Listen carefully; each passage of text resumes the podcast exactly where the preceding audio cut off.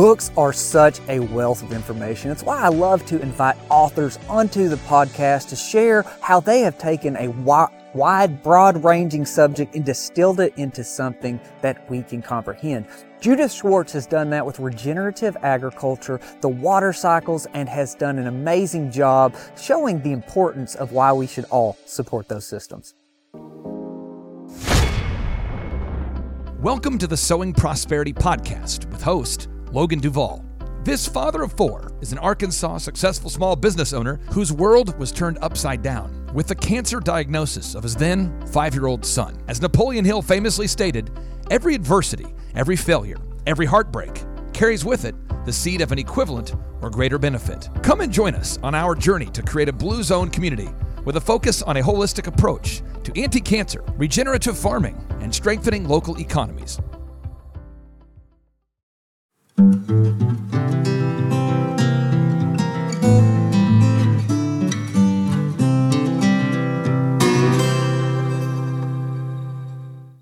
Judith. Uh, so, so happy to have you on. I read your first book years ago. Oh, well, my first book of, of yours, The Cows Save the Planet, years ago, and didn't realize how much more you've came out. But uh, we have interviewed and we work with like Will Harris, um, Gabe Brown, a lot of the regenerative agriculture proponents, you know, Joel Salatin, and you, your work has been a mainstay, I think, kind of across the entire uh, world of regenerative agriculture. So, if you if you will tell us how in the world did you as a journalist get into writing about agriculture gosh you know i, I gotta say so um, that book came out 10 years ago, which completely blows my mind. And when I think about it, just how did I know to follow that line of inquiry that I followed?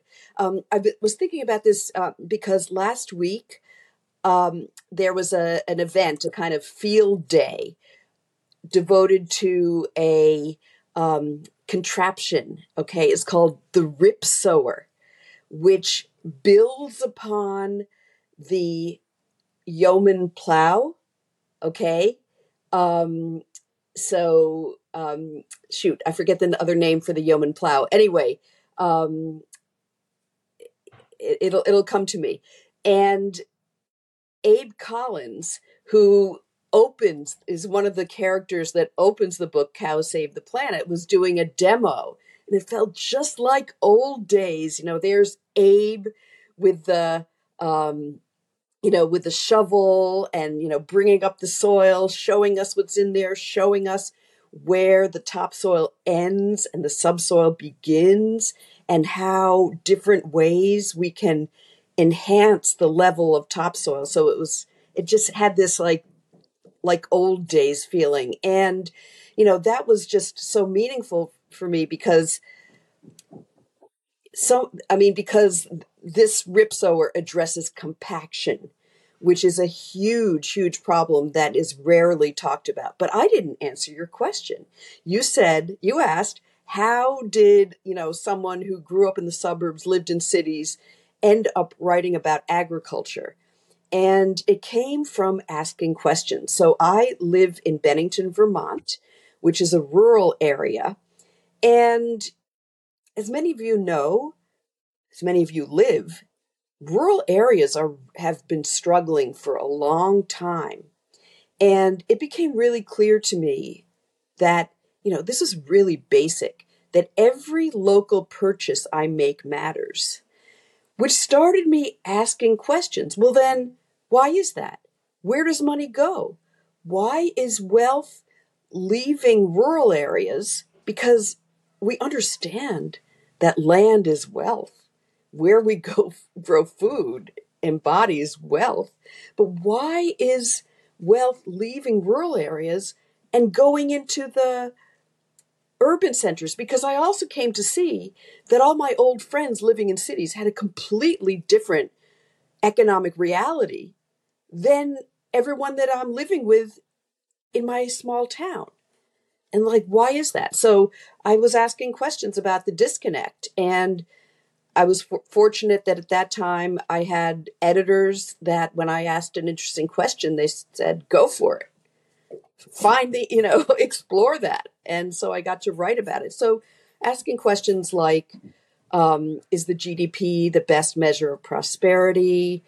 Um, why does nature have a value of zero in our economic model what is local currency and how can that be a tool to understanding the flow of wealth through through out of and into and through communities? And how can we keep wealth in local communities? So so that inquiry led me to soil I think that is so fascinating because you hit the nail on the head. Like, so we're in Arkansas, so rural Arkansas has just been decimated, uh, and agriculture is a big, big cause of that decimation. But uh, the asking questions that is so beautiful, and it resonates so much for me because it my my journey to being you know on this podcast was my son being diagnosed with cancer. Why asking questions about health and then the food and nutrition. But it's it just kept getting more and more to led me really to soil and the farming methods that we employ.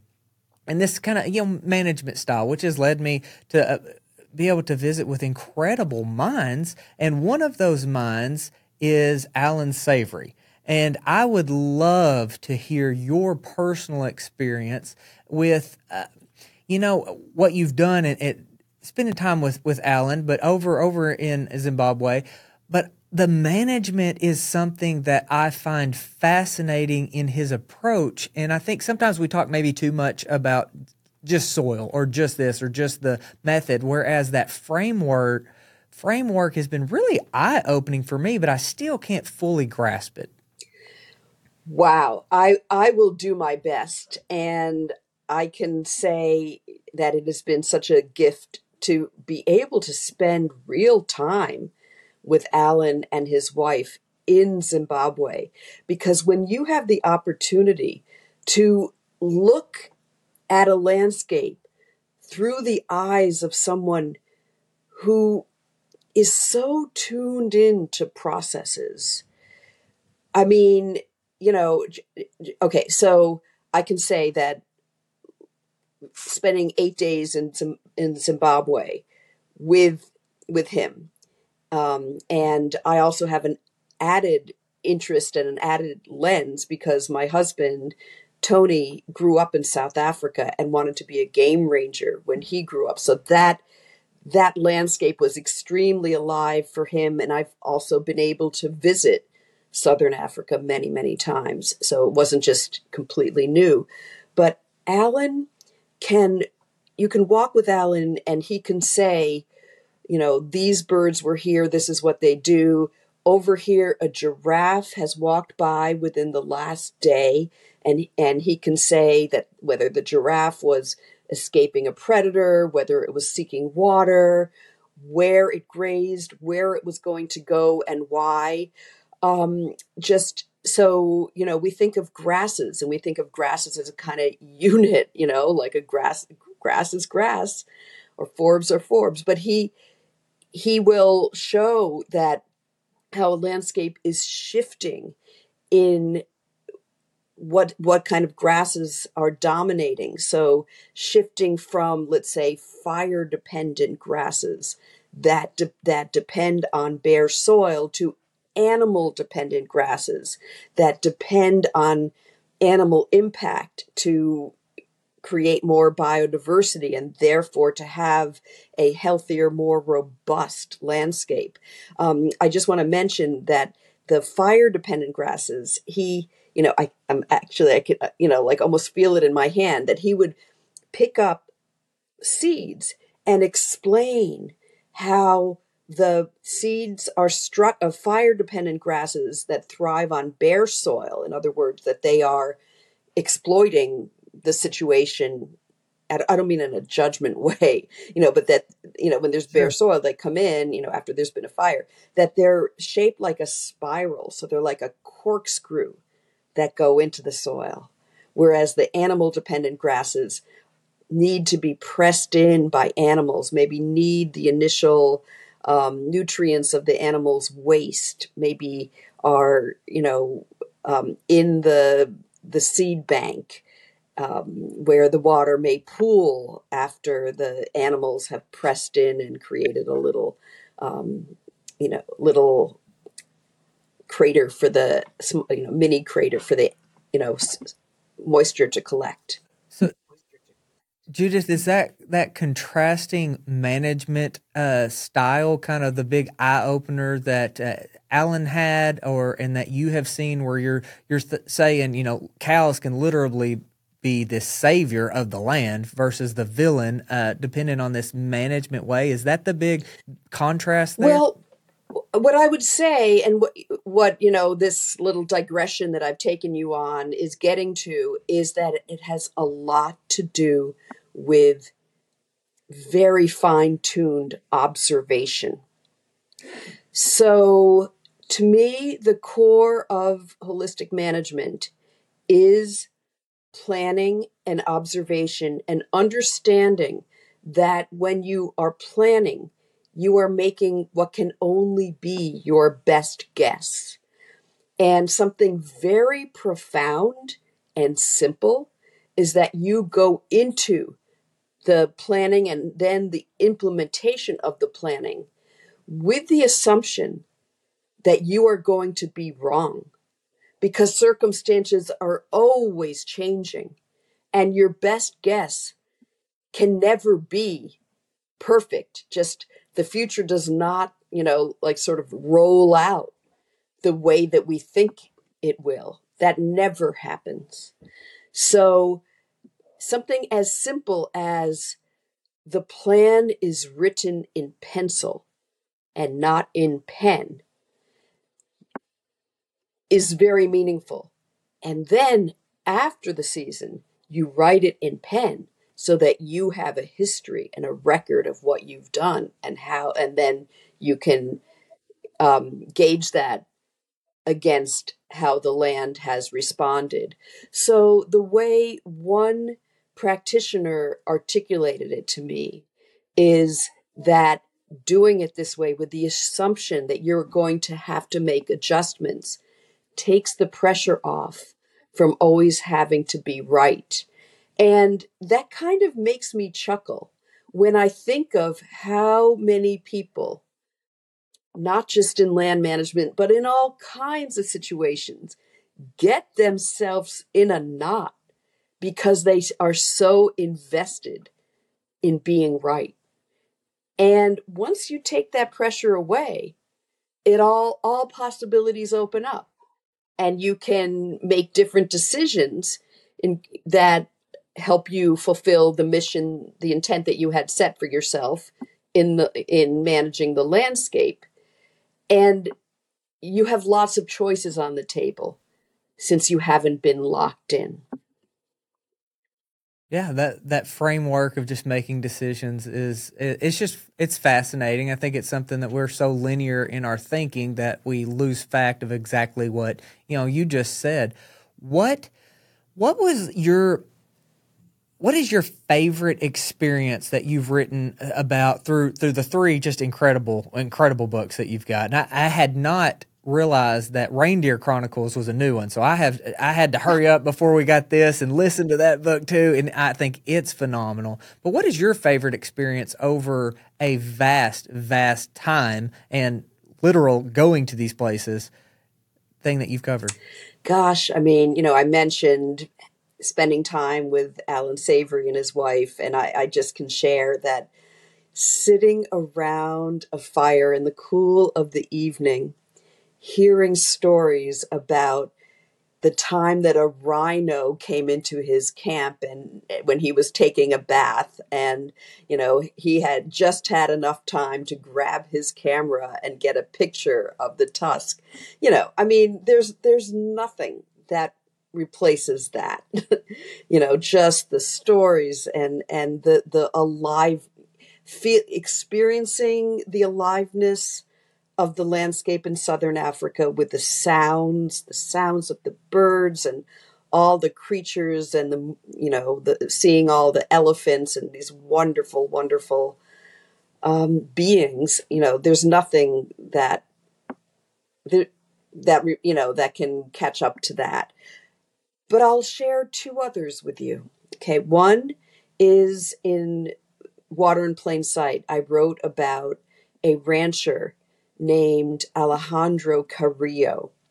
And Tony and I spent a week with Alejandro and two of his colleagues. Unfortunately, one of them has passed away since. Um, and we saw their landscape and just could, the landscapes of those three ranches and the contrast and the the what they were able to do in what is often considered a kind of degraded desert was amazing. But what makes that one of my favorite experiences in retrospect is because Alejandro has moved so far forward and his voice has become so strong in this movement that I feel, you know, it almost like it's, it's like I'm so tickled that we got to see that early on when he wasn't a household name in holistic management.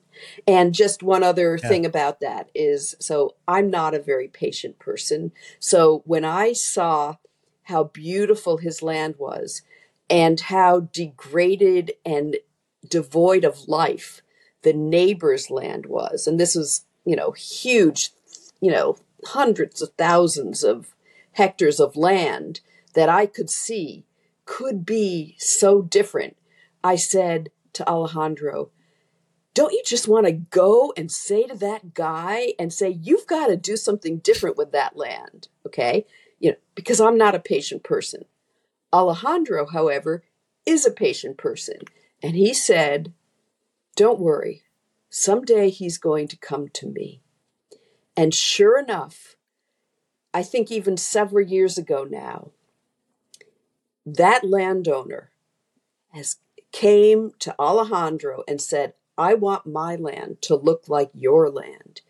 And that landowner is now part of this larger movement of regenerative ranches in the Chihuahuan Desert grasslands that are working with bird conservation organizations to create a biological corridor for endangered migratory grassland birds. Sorry about that. Um, so, Judith, they're literally taking a, a, desert and turning it into a productive grassland. Yeah. I mean, it's been kind of, um, you know, it's a desert grassland ecosystem, but most of most of that land has been degraded and they are making it vibrant and healthy and biodiverse. And one of the the birds that have been that bird people have uh, conservationists have been most concerned about is the aplomado f- falcon, and I'm pretty sure that that now that there's a nesting pair on that land that only recently that landowner has chosen to shift. I mean, the the rapidity of the shifting is incredible. We were um, driving around, and like I said, these are huge distances, and a lot of the area there was just mesquite. And Alejandro pointed to the fact that our governments spend, you know, the Mex I, I don't know about the Mexican government. This was in, in Mexico, but in um, in um, you know the U.S. billions of dollars are being spent annually to try to eradicate mesquite. And Alejandro said, when so mesquite thrives on bare soil, it kind of gets a, a you know a, a toehold, a root hold, and it also then has functions. It create it um, photosynthesizes. It creates shade. It holds moisture. The you know the the miniature water cycle with the dew. You know, so it it does provide forage for animals. You know, it's not a high ecological value plant, but it has some ecological value. And he said that when the landscape is healthier and able to hold moisture, and other plants can grow, it will just go away. We don't need to eradicate um, mesquite. It will just you know, fade on its own. And I saw a landscape where, a picture where uh, that from Alejandro that that is actually happening. You can see grasses coming up and the mesquite kind of looking sort of grayish, and it's just happening. So I think that's really powerful when we all get exercised. This is a plant we don't want. We need to get rid of it, you know, and then we bring out the big guns, you know, and all eh, whenever we put a side on, we're killing some, you know, more than we are wanting to remove. So, yeah. That's beautiful. I think that's such a really interesting parallel to kind of our philosophy with sowing prosperity. It's that it, when we do the things right, when we create prosperity, a lot of the things just kind of go away on their own. Whereas the war on whatever, it just never works. Um, I mean, we've had history prove that time and time and time again. So that that is, I, I love that. I love that you gave kind of that pic, that word picture of the mesquite for for what I've been trying to to say. All right, what is the second one that you were wanting to talk about the experience or, or place? Yeah, so one reason that this is this is still very much with me is that you know I'm continuing to do work in this vein, and um, in the Reindeer Chronicles, I share that my view of my role had always been as a journalist. If I just if I just explain how nature works and what needs to be done, well, then once people understand, everyone will automatically do the right thing. Okay. And then I kind of hit a wall where, oh, actually, these, we know what to do, but these are, I guess you could say people problems, but you know, we're dealing with people's fear of change, people's concern about what their neighbors might think if they make a change. Um, you know, desire to keep doing what they've always been doing because their grandfather did it and you know conflicts and old grudges and you know all these things that have an impact on how we are re- in engaging with our landscapes and so you know that was kind of a aha moment for me like oh i guess we have to deal with that stuff too and then I encountered Jeff Goebel, who has been working in the area of land management through conflict resolution and working with communities to help people address their concerns, their inter, intra and interpersonal concerns. And so in the book, I tell the story of a community in New Mexico that in three days went from suspicion, sabotage, and gunfire to committing to rebuild long standing, often generations old relationships and restore the land in three days. And, you know, I, I tell the process and, and, and it's about people listening to each other. And I, explain that, you know, as I've said, I'm an impatient person. So, you know, we're sitting there having these conversations, sitting in a circle, listening to each other. And while we're while we're doing this over the three days, and three days can feel long when you're in it, you know, and thinking, oh my gosh, this is getting really tedious. And, you know, but sitting there. But then when the turn happens, you realize, I can't believe that happened that quickly.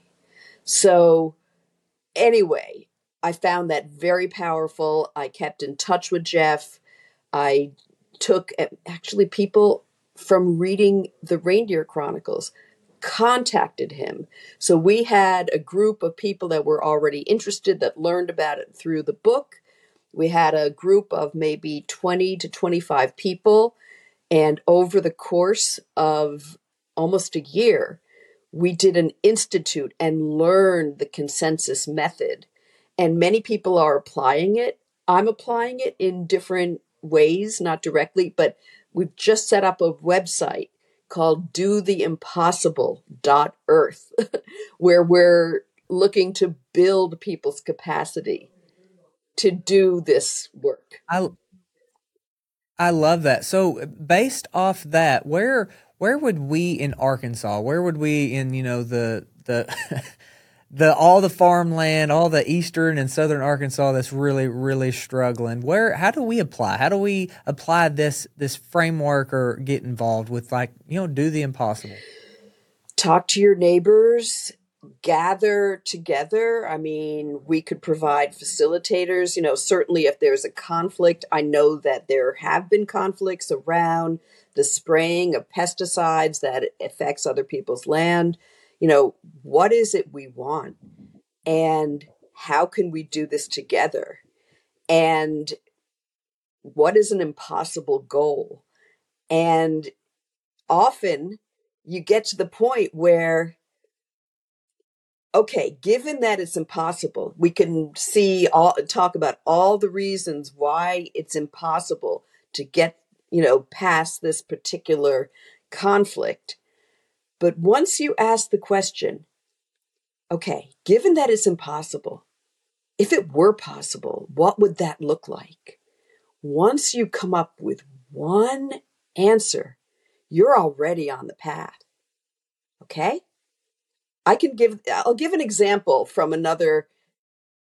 How about if I do that? I'm going to give an example that Jeff Gay has shared. Okay. So um, back, I think it was the early 2000s, Jeff was invited to help with a real crisis in the country of Mali in Africa, West Africa. And he did a couple, you know, workshops and again, you know, the slow process of building trust with this community. There were five, there were 12 warring tribes and food insecurity was 85%. Okay. So there was a, a lot of, a lot of conflict. The, the pastoralists and the agriculturalists you know, were fighting over land. You know, there was a lot of violence. It was a really difficult situation. So I think it was the second round or the end of the first round that Jeff talked to the group of leaders that were selected by the community to be part of the workshop. And okay, so what what is your goal? And everybody said we would like to have greater food security and have greater food, you know, enhance our food production said, okay, that's great. Um,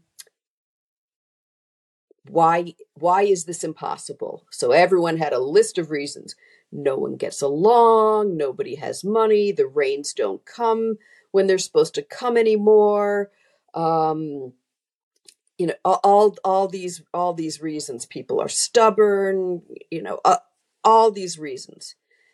And so he said, "Okay, I understand. That's a lot of challenges given that it's impossible, if it were possible to increase food production, what might what might that look like? What might you choose to do?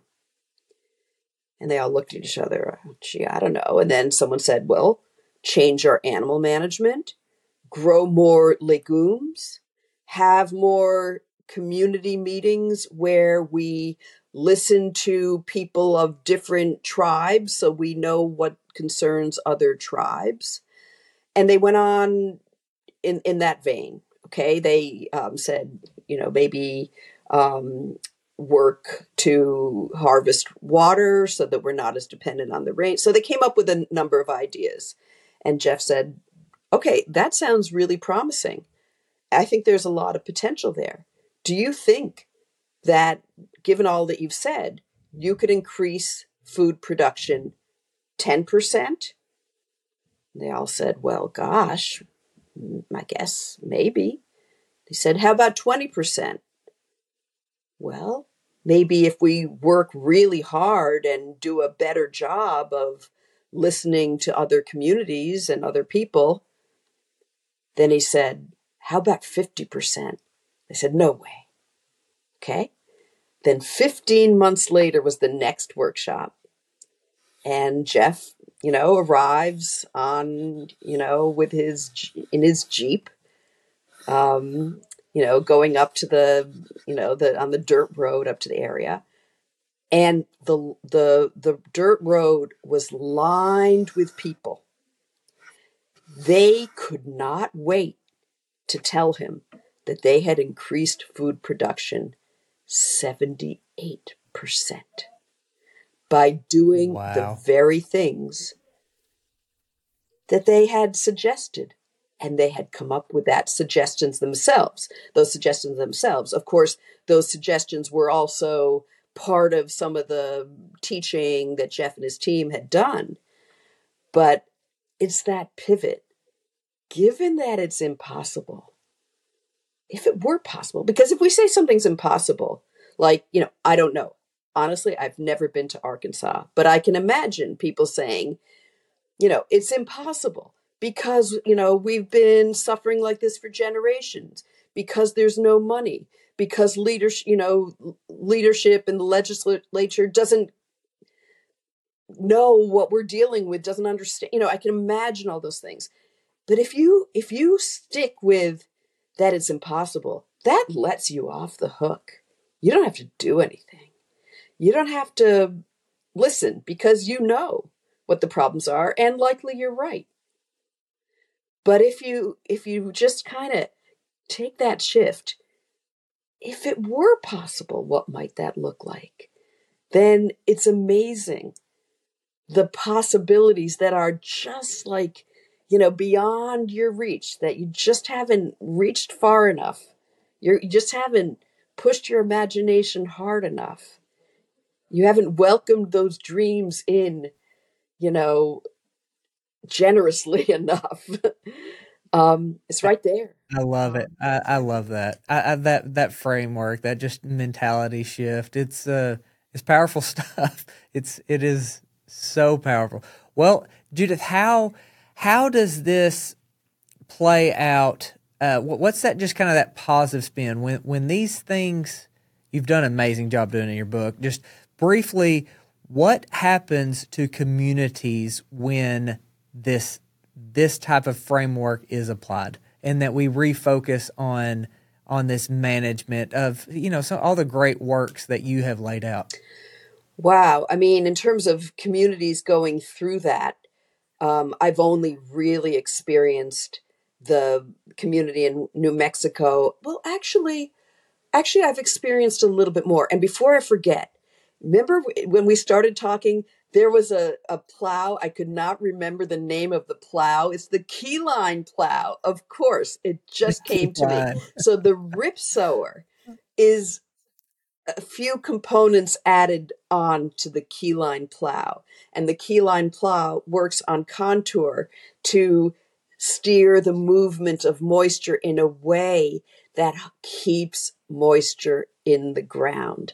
Thank you. I, anyway, I just am glad I could finish that. I love it. So, um, I cannot emphasize the importance of people feeling heard and how transformative that is. So, a real tiny example, and it's a tiny example because this happened in the space of two hours. So, Jeff invited me to be a facilitator for an online workshop that was dealing with the challenge of dust on snow in the Rockies, okay, in the Southwest. So, you know, I live in Vermont, so I wasn't aware of this scenario.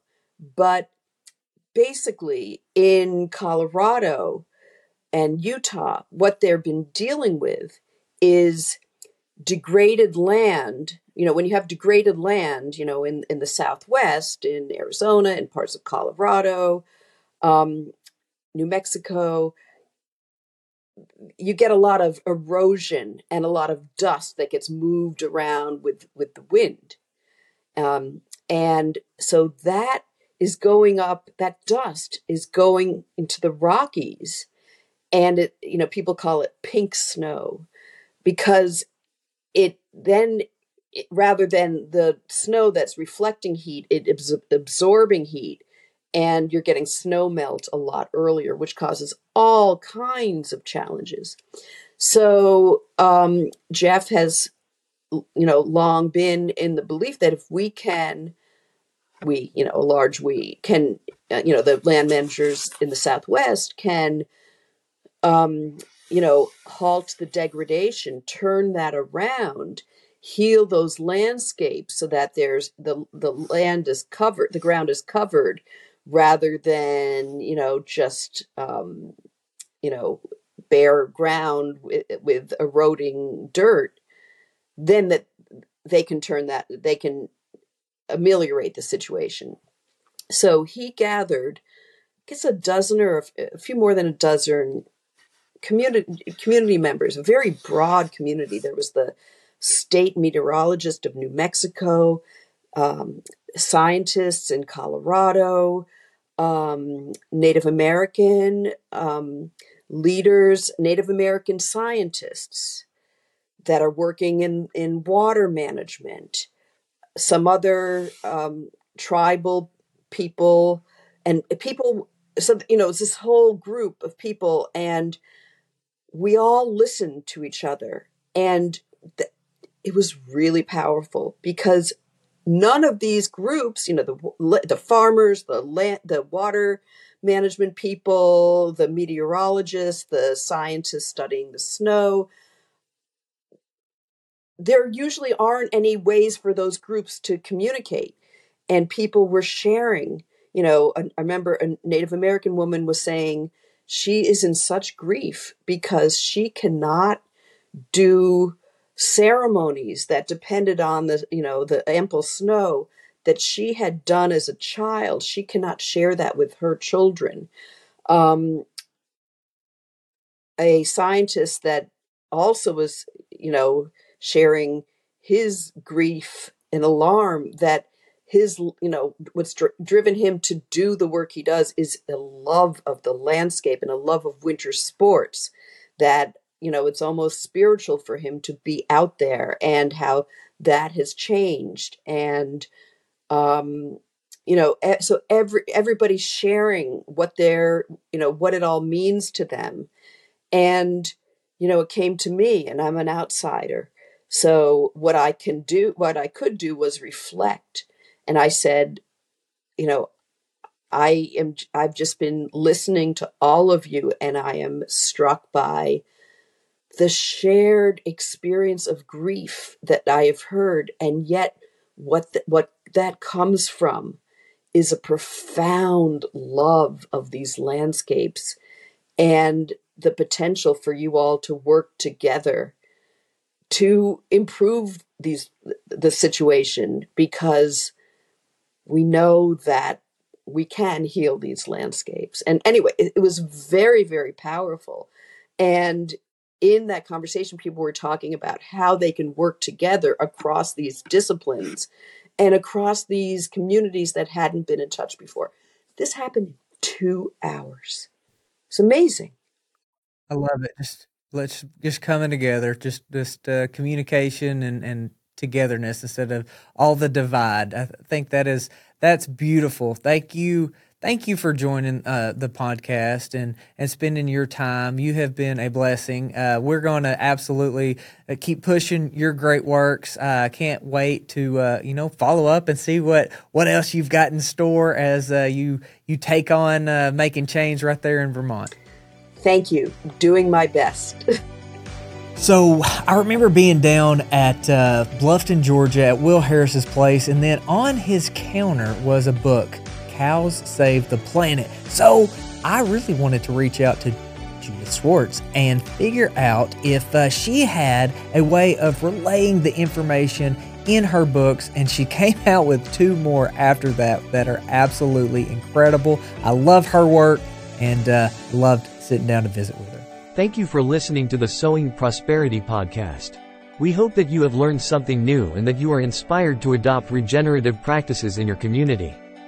Remember that by working together, we can create a sustainable and abundant future for ourselves and for future generations.